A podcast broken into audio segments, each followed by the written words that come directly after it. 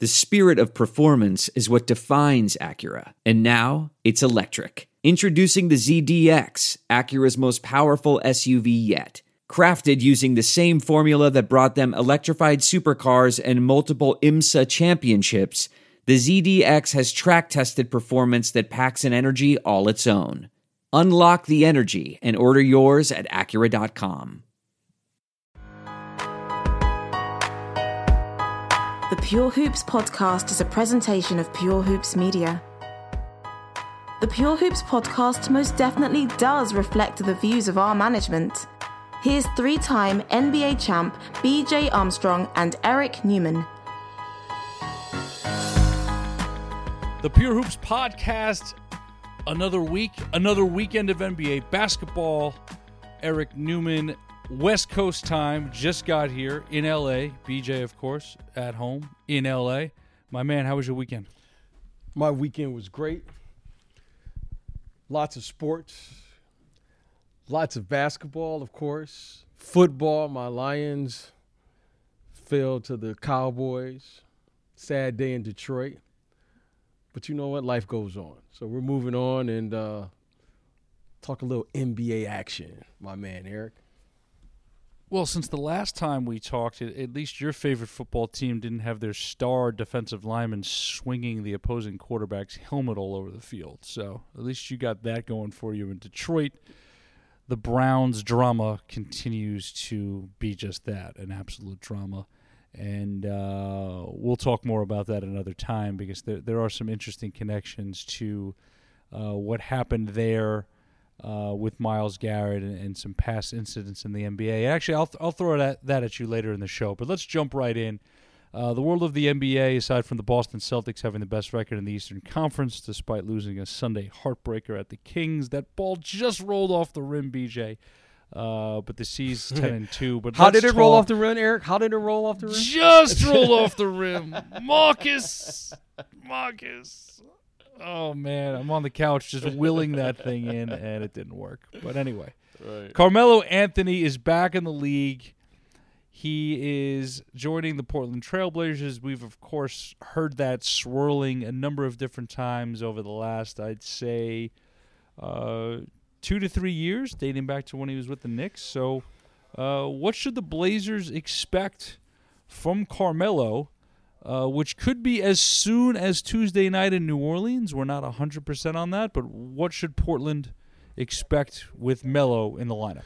Well, I think this has been the problem all along, Eric, is what are the expectations of Carl, Carmelo Anthony? We all know Carmelo is a great player. He's had a fabulous career, but this version of Carmelo, what can we expect? I expect from him right now is to try to fit in. I think he he's been humbled. I think he's willing to accept the role and willingly accept the role. And I think that has been the issue with Carmelo. Can he willingly accept maybe not playing? Maybe gets maybe gets a DNP CD. So we know he's a capable scorer. We, we he's shown that throughout his career. But this version of Carmelo, I'm not expecting too much. Just from the simple fact he hasn't played, he hasn't played in games, meaningful games, and uh, I think it's really fair to put any level of expectations on him, knowing that he hasn't played in such a long time. So, here's what's interesting about what you just said: like, the Blazers need help.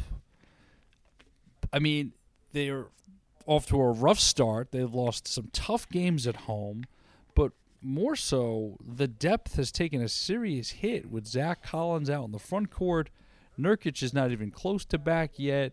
And, and this team, as we record this on Monday, you know, they, they sit at five and eight. This was a team that we thought would be, you know, at worst between the five and eight seed spots in the playoffs. They're five and eight. Uh, I know it's early, but uh, the front court obviously has changed there since last season with Enes Kanter gone, Mo Harkless gone. Uh, Zach Collins, they were hoping for a big year from. Eh, he's going to be out a couple of months with the shoulder injury.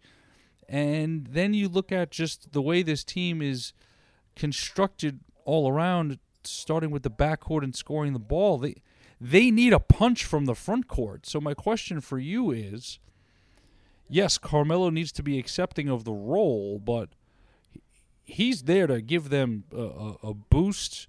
It's got to be on the glass. It's got to be scoring the basketball.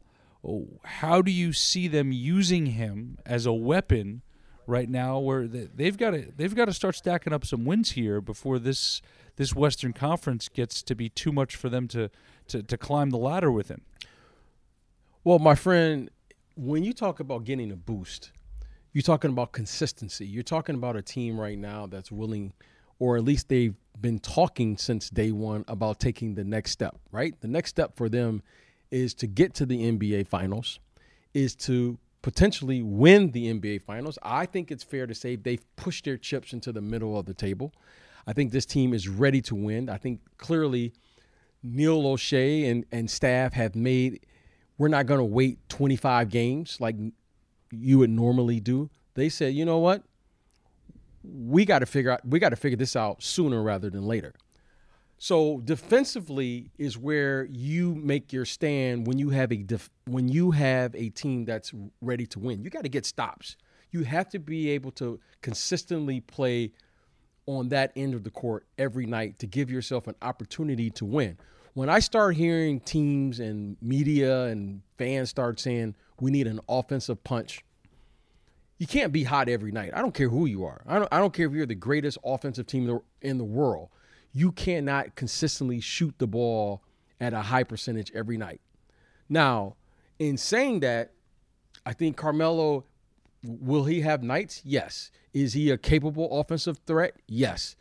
And all of those things, but defensively it's always going to boil down to can you consistently do that on the other end, which gives you a chance to win a ball game. And that's been their biggest problem. You know, you mentioned Mo Harkless you're mentioning players that gave the defensive effort. Maybe it didn't show up in the stat sheets, but those were the guys who were guarding the other team's best wing players. So if Carmelo is going to make an impact on the on that team, on the organization and affect their bottom line, he's going to have to figure out how to integrate himself and bring rebounding, bring a defensive presence and do something that we traditionally haven't seen him play. Many players older in their career, they really transition or they really begin to do other things to contribute to the bottom line. We know Carmelo can score. We know that. That, that that's not an argument here. But is that enough at this stage of the game? I don't think so because I don't think he's going to get enough touches with those other guys. And those other guys, speaking about Damian Lillard, Damian Lillard and C.J. McCollum.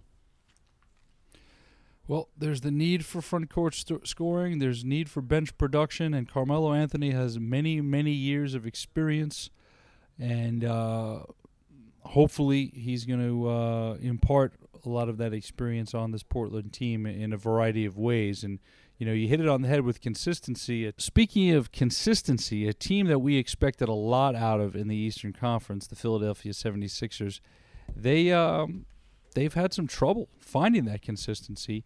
Uh, they've lost five out of their last eight games. They've beaten only Cleveland twice and Charlotte once in that stretch. Embiid's been suspended. They've had some injuries, but everyone's dealing with injuries at this point, as we covered last week. Um, what's lacking with this team right now, and should Philly and their faithful BJ should they be concerned?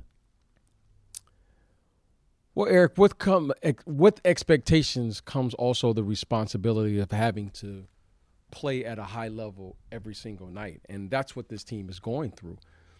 You know, Philadelphia right now, when they come into your arena as the visiting team, that is a game that most teams and most players in this league are circling, and they're fired up to play against the Philadelphia 76ers. They've been picked to come out of the East or one of those teams. So let's let's use them as a measuring stick. And I think they, you know, are going through that process now. In watching them play, clearly they feel that they have an opportunity with the addition of Al Horford, with the signing back of Tobias Harris. They have two young players, Ben Simmons and and Joel Embiid, who they feel very confident in. But when you look at this team, Eric, it's a glaring. Their three point shooting is glaring. Uh, and and, I, and and when I say their three point shooting, when you lose a player like a JJ Redick, and one of the things that to me that really sticks out is a point guard. And I know Ben Simmons has been uh, playing the position, and he's a very capable player. But as you get to the playoffs and things begin, you begin to game plan. I think his inability right now to shoot consistently from the three point line is going to be a major problem for them. During the course of the regular season, uh, it's going to be hard to prepare for his size and athleticism and what he does on a night to night basis. But as I get to the playoffs and my defense becomes more sophisticated and I can game plan and take away some things, I think it's going to be a, a glaring problem for them. So I think there's some holes in their team. There's some deficiencies clearly that they have, but all teams do. Um, and that's going to be that's going to be a a problem that they're going to have to really take a look at as they go through the season is to have a point guard or a lead guard who can keep the defense honest so that they can take advantage of their size and with their interior players. And until that happens, I think you're going to see more and more deficiencies kind of peek their head out as the season goes along. BJ, I'm glad you brought up Simmons. He's playing 33 minutes a game. He's he's just under 14 points and had seven assists, Mm-hmm. six rebounds. Obviously, shooting a high percentage from the floor, about 57. Still struggling at the free throw line, a touch below 56. I was expecting big growth in numbers. How much of Ben Simmons' game should be measured in numbers versus how much of Ben Simmons' game should be measured on presence and consistency? What do you think? Well, Ben Simmons is is an exceptional talent. You know, he's got size, he has athleticism, he has an ability to, make people around him better. He does some really great things for your team that just it's just a you know just a gift. I mean, he's a very gifted player. With that comes the responsibility that he's had he has to add other things or other skill set to his already incredible amount of talent that he has. And I think Got to grow is- the menu, right? Yeah, Got to grow the menu. because as you continue to play in this league, teams will begin to scout you and teams will begin to defend you in a way that's going to not allow you to do the things that you do well. Now, at some point here, Ben Simmons is going to have to develop a jump shot. Not only for himself, but for the team. Because if he doesn't develop that jump shot consistently, then that's going to that's going to impair his ability and his team's ability to continue to advance. It's very difficult to play as you go through the playoffs with an inconsistent jump shot as a primary ball handler. And that th- that's one of the things, you know, he's going to have to be a scorer.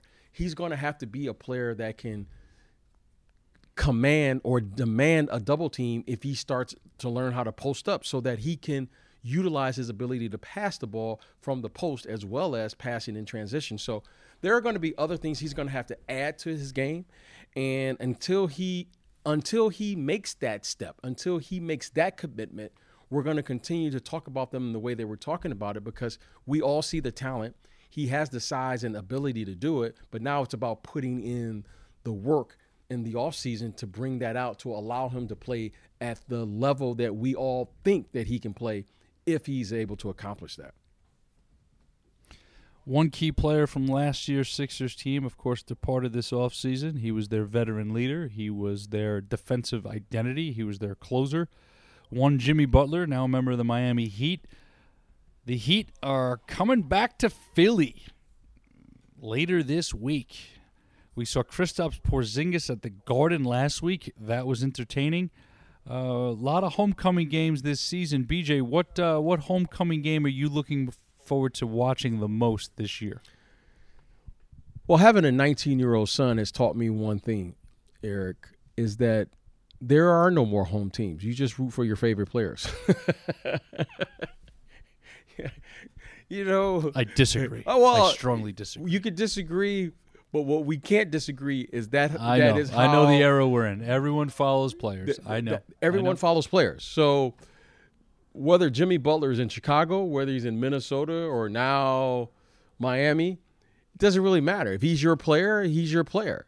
Um, today's players, it's a new game, it's a new mindset, it's a new way of rooting for. Uh, I don't, I don't even know if these fans today have teams. They just have players that they root for.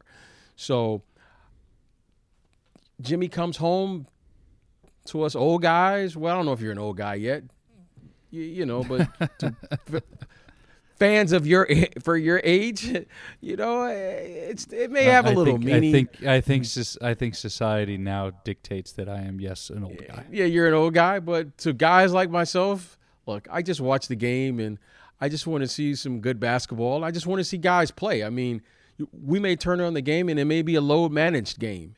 And, and that's acceptable in today's era. I don't agree with it. I, I have my own views about it, but this is where we're at, Eric. So I've kind of moved on and you know what? Jimmy is a nice player. I want to respect him for what he brings to the game when he plays and kind of go from there. You know, you, you weaved load management into the conversation so uh, so seamlessly, my friend. Um, Kawhi Leonard sitting out more games. Uh, every team's in a different situation with this. Last year, obviously, Kawhi sat out 22 games for the Raptors. They go 17 and five, and he puts the team on his back through the playoffs. They win the whole thing. This year, the Raptors, I think, are surprising some people, but with how well they're playing without him, um, you know, just just putting a button on load management is this is this the realities of the new NBA, or is this going to be the extreme of the situation? And we're already seeing discrepancies with the NBA saying one thing and teams saying the other. Are we hitting an extreme point here, or is this the new norm? You know, Eric, I'm willing to say this 20 years from today, we're going to look back on load management and we're going to say the following Load management is going to be a real issue for this league moving forward into the future. That's going this moment here I think is a much more serious problem than the league is letting on, the team is letting on, the media is letting on. I think this is a very serious problem because of the following. Anyone who's been part of a team anyone who's been a part of a successful team understands the consistency in which you have to work together as a unit to reach your potential as a member of a team. It is virtually impossible, Eric, to play a game, sit out a game, sit out a practice. No rhythm. And, and play. It's it's virtually impossible being a member of a championship caliber team involve the following Eric, you have to trust in the group dynamic, you have to trust in the team, you have to embody everything that's part of a group and understand what that means.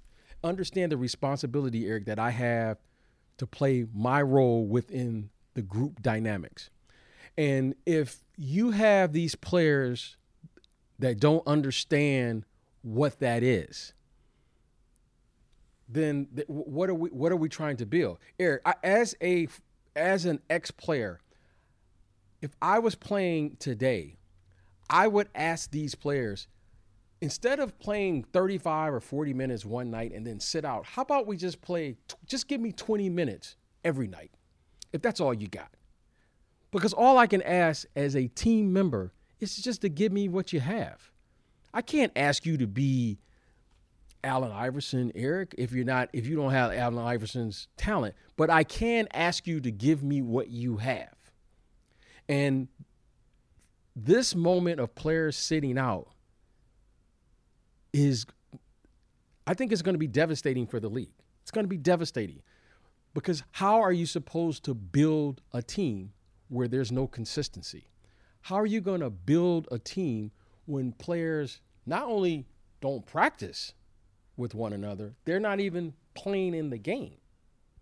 So, anyone who thinks that you can do this without participating as a group, that, that, that's not true. That's just not true. This is going to be a problem. I think the league doesn't know what to do. I don't think the media knows what to do. I don't think the teams know what to do. But if we continue down this path, Eric, I think it's going to be very destructive in the future for the NBA. Don't forget the season ticket holders who are paying prime money to watch the great players play. The family of four who shows up and oh, sorry, son, Kawhi's not playing tonight. You can't see your favorite player. It's uh, it's lose lose all around. At the same time, there, there's there's got to be there's got to be a way to solve this so players feel like their bodies uh, can handle the rigors of the season and um, the teams can function at the highest level, and the the fans. At the end of the day, the, the fans are paying for a, a product. This is sport, but this is also a business. This is also entertainment. So there's a, a lot to continue to unpack here, which I know we're going to do throughout the year. Speaking of a team who um, always thrived on consistency, and this was the team actually that accidentally invented load management by resting their veteran players Tim Duncan, Tony Parker, and Manu Ginobili years ago. The San Antonio Spurs currently 24th in defensive rating heading into Monday's games, 20th last year. This is a six year run that was ended last year, uh, being in the top five in defensive rating. So there's been turnover. They've got a lot of new pieces there. I think they're trying to find roster consistency. But uh, how does Gregg Popovich fix this with the uh, current roster and players that he has in San Antonio? Well, Eric, you you, you know, Gregg Popovich. You know this, this all this all or goes is, or is, or BJ is it is it sorry is it not fixable because he doesn't have the right personnel? Well, I don't th- know. This is the, Eric. uh, I think I, I giving a clip or giving a clip of a of a of a of an interview is not the entire interview. And I'm going to go back to an example. When I was with Chicago, when I was with Chicago, we had two a days for the entire month of October. Love it. Okay, we had two days for the entire month. Now, I'm not saying this as like, oh, how tough we had it and how easy these the today's players are. But at the beginning of every pre- pre- preseason, Phil Jackson, Phil Jackson would say, "Gentlemen, do I have permission to tell you the truth? And can I ask for permission for you to trust me to help you get uh, to help you get your body through this entire month of training prac- of, of training camp and for you older players? In particular he was talking about in particular one player bill cartwright to help you i'm going to help you get through not only this part of the season but through the entire season and strategically rest you because you aren't the same as a young player like a BJ Armstrong or at that time Scottie Pippen or you know Stacey King or whomever that may be. Now, that's very important. That's very important because Phil Jackson was stating that he understood how difficult this task was, but more importantly, he had respect for your bodies as you're putting your bodies out there on the line every single night. And for that, he would help you get through whatever you needed to get through. But all he asked is that you showed up and give give yourself what you had. So if Bill Cartwright came to practice and his body didn't feel like it, we didn't ask Bill to push through at that time. Bill came in, he warmed up, he sat on the side, and we kept it moving. Now, the reason I'm saying this is because Gregg Popovich, in my humble opinion, was getting Tim Duncan through the regular season because that wasn't the young Tim Duncan at that particular time. Tim Duncan was putting massive amounts of miles on his body through the regular season, through the postseason, and all of those things. And there was no way that as you continue to get in double digits as as your career goes on, that you're going to continue to do that and do it at a high high level. It's just the body isn't made to do that. Now, it's one thing when you see an extraordinary athlete like a LeBron James do it, but that's not the normal athlete. That's a LeBron James is arguably one of the top five athletes of all time in the NBA, maybe sports. Period. This guy is yeah, yeah, Amen. Yeah, he's he's just a phenomenal athlete.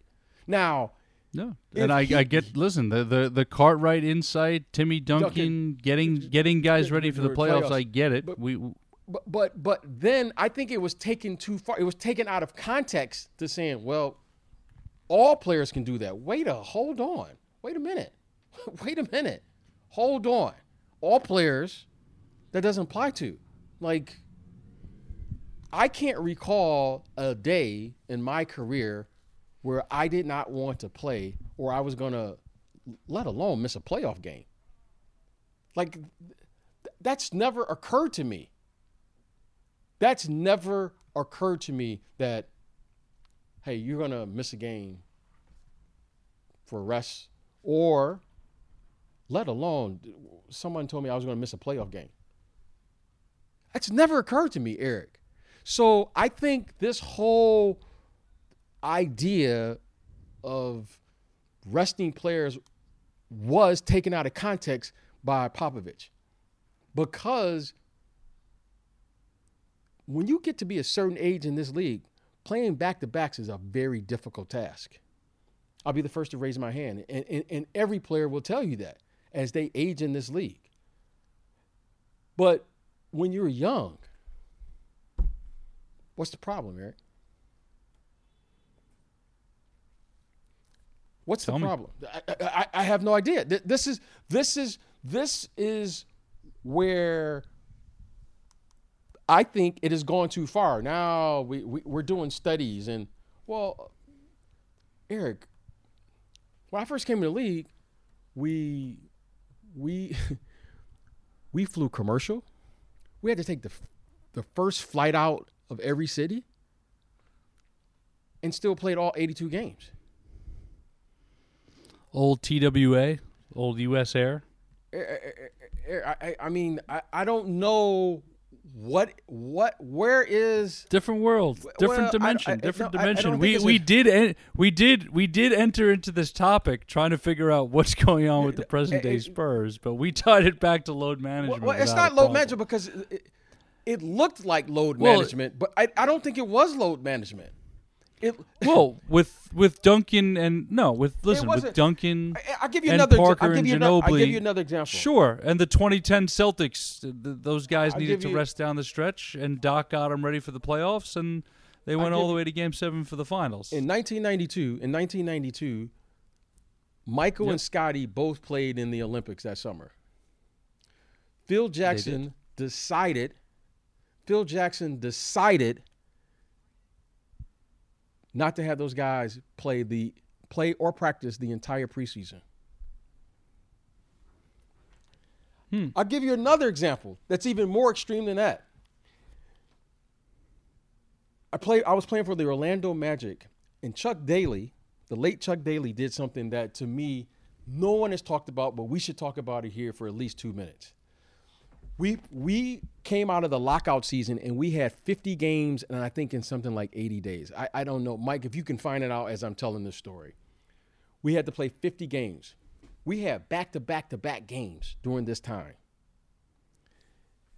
He decided, Eric, during the season to cancel all practices and all shoot arounds for the entire season. And we had the wow. and we had that season we finished number one in the Eastern Conference with the Orlando Magic.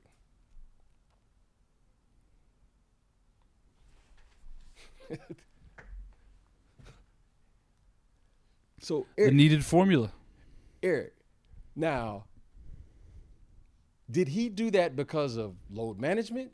Did he do that because of the situation that was at hand?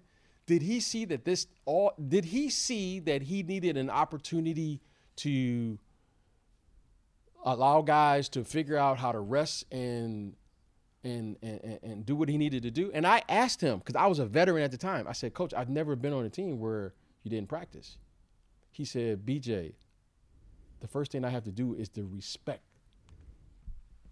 the game. I got to respect the game.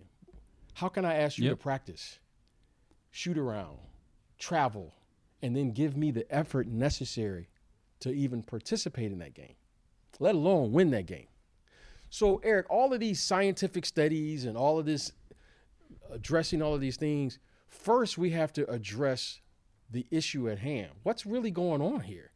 Because I can't recall ever coming to a game and not wanting to compete. Now, what did I ever think, Eric, that I can win every game? Well, Not that's a- realistic. that's not Even though realistic. the mindset was But- the but- mindset was to win every I, yeah, night. Exactly, Eric. So coming to the game saying winning every game, that's probably impossible. You're exactly right. But I came to every game that I ever participated in, I wanted and tried to win that game. And that's all you can ask for, Eric, is to try to win every time you play and every time you suit up. That's all you can ask. And For sure. those are examples, Eric, that I can recall and said, Eric, we played literally that season. It was a 50 game in a condensed amount of time. It was 50 games in 89 days. Think about that, Eric. Think about that. Yep. Think about that. Yep. And It's. I mean, it's it's it's it's less than one every other day. Every other day. And and so when I'm you sorry. It's more than one every other day. So you're playing back to backs, and you're playing three and four nights, and you're playing four and five nights, and you're traveling like crazy. And I'm sure the schedule makers did not have a uh, ideal solution to get that done. And we're talking about the lockout shortened season of uh, 98 99. I'm going to have to fact check you on where the Magic finished that season. Please do. Um, But, you know, the fact that a guy like Chuck Daly, um, you know, had the wherewithal to to do that. to just uh, respect the know, that- game. that's- That's, all, Eric. I'm not Yeah. saying. Look, I'm not saying what's right or wrong, but what I'm saying, Eric, is what I learned from two Hall of Fame coaches is to respect the game. Respect the game. But uh, That, that, that's, Yeah, I mean, eh, I I learned that in grade school. So Just respect I'm- the game. I'm- I'm And- blessed and to- because Yeah, now, sure. Eric, whatever is going on with however it is been determined, whether it's through teams evaluations, doctors, science, what however this is being determined, I'm not sure that it's in respect of the game. Just respect Yep. the game and however that is. Well, you guys, you, guys won uh, 33 out of those 50. Went 33 and 17, and uh, fell to Iverson and the Sixers in the first round of the playoffs. Uh, fun fact: you were not the only Armstrong on that roster. yes. Both yourself and Darrell Armstrong. Darrell were on Armstrong, that Magic team. who had a great year. He had a great Penny year. year. Hardaway. Yeah. Yep. Penny Hardaway, your former Bulls teammate Horace Grant, Nick Anderson. Uh, I'm sorry, your f- former Nick, your former Bulls teammate Horace Grant, Nick Anderson, Isaac Austin, Michael Ike. Doleac, Kev, Kevin Ollie, Big Bad Bo Outlaw, Miles Simon, Dominique and Gerald Wilkins both made appearances that Dominique year. Wow. Wilkins. That- he was the my favorite. 98, 99 he- Magic. Yeah, Look he at was. that. My, yeah, he was. He was my Dominique, and it Yeah, was. It and- was and just- a. Yep. No, just to put a button on it, the, you guys played 15 back to backs, including three straight nights at one point. So that, that that really ties it together here. So, you know, we'll have plenty of. Uh, I, I will be sure to schedule a, a Dominique Wilkins segment into the show. But you know, just to put a button on today's show, you know, Popovich obviously is is dealing with a roster now that's very different from what he had with Parker, Ginobili, Duncan, and, and all the others. He's got a he's got this odd mix of, of some proven veteran players while he's trying to develop young talent at the same time. So let's end with this. What kind of a challenge is it for Gregg Popovich at this point in his career to walk the fine line of trying to win and trying to develop each and every night? That, that I think it's virtually impossible. I think it's it's it's impossible. You know, I haven't seen that task happen yet in the NBA. We talk about it. I think there's been great attempts at it, but it is what it is. And when you come into this league, I think it's a responsibility of every player that comes in the league to be ready to perform. Every coach has a job to do, and his job is to win games. That's a fact, right? And when coaches are assigned to develop players, that gives the players an excuse to lose. That gives the players mm. an excuse to just want to put up numbers. And it doesn't focus on what the game is really all about. The game is all about winning. that's that, that's that's what the game is all about. And and, yep. and when you come in and say we're going to develop, basically you're playing players not because they are ready to play, but you're getting them what they don't have, which is game game time experience, whether they deserve it or not. And I'm not sure how healthy that is for any organization. You know, once you lose your edge to compete in this league, it's forever the light is turned off. Once you turn that light off to compete, once you turn that light off, Eric, it never comes back on. And that's the one thing that I learned in 11 years of playing in the NBA is that that is a league where it's competition at its highest. And if you don't enjoy competing, then that league is probably not for you. And now when you watch the NBA, we are watching development. We're watching, you know, all of the other things and talking about all the other things other than what's going to allow you to compete at the highest level. And that, my friend, I feel is one of the main issues is that teams aren't competing. They're developing. And this isn't the league, this isn't the place to come and to develop. You play this game to play it with the idea of you have reached a certain level of excellence and now you are performing. There's that word again. You're performing and you're ready to perform at the highest level. It doesn't mean that you're going to win every game, but you're ready to play That's the, the game. goal. That's the That's the goal. goal. That's got to be I the feel- goal. Eric, I feel Eric. like we should. I feel like. I feel like. I feel like we should be inserting like a great, intense Hubie Brown line from like a 1985 NBA entertainment video when he's just real, real pumped up talking to the camera about competing every night.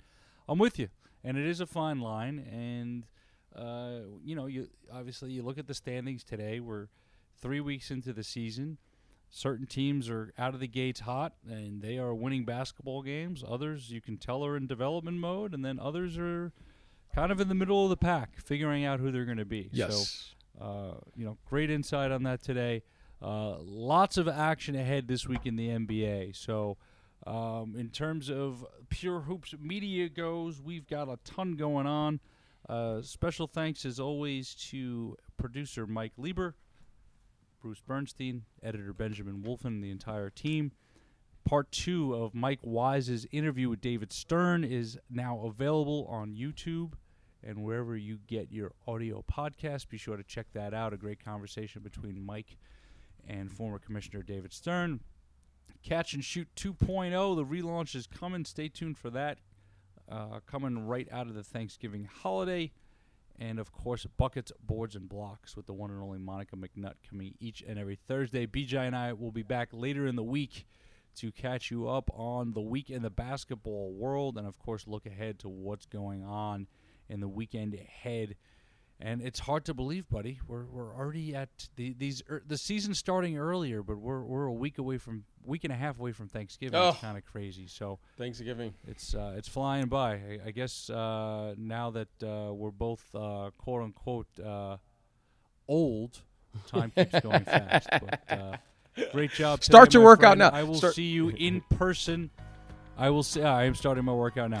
I am going to go get a meal because I have not eaten since uh, snacks on the plane. So I will see you in person later this week for our next show. And uh, I hope everybody enjoys their week ahead. Of course, stay pure. The Pure Hoops podcast is a presentation of Pure Hoops Media.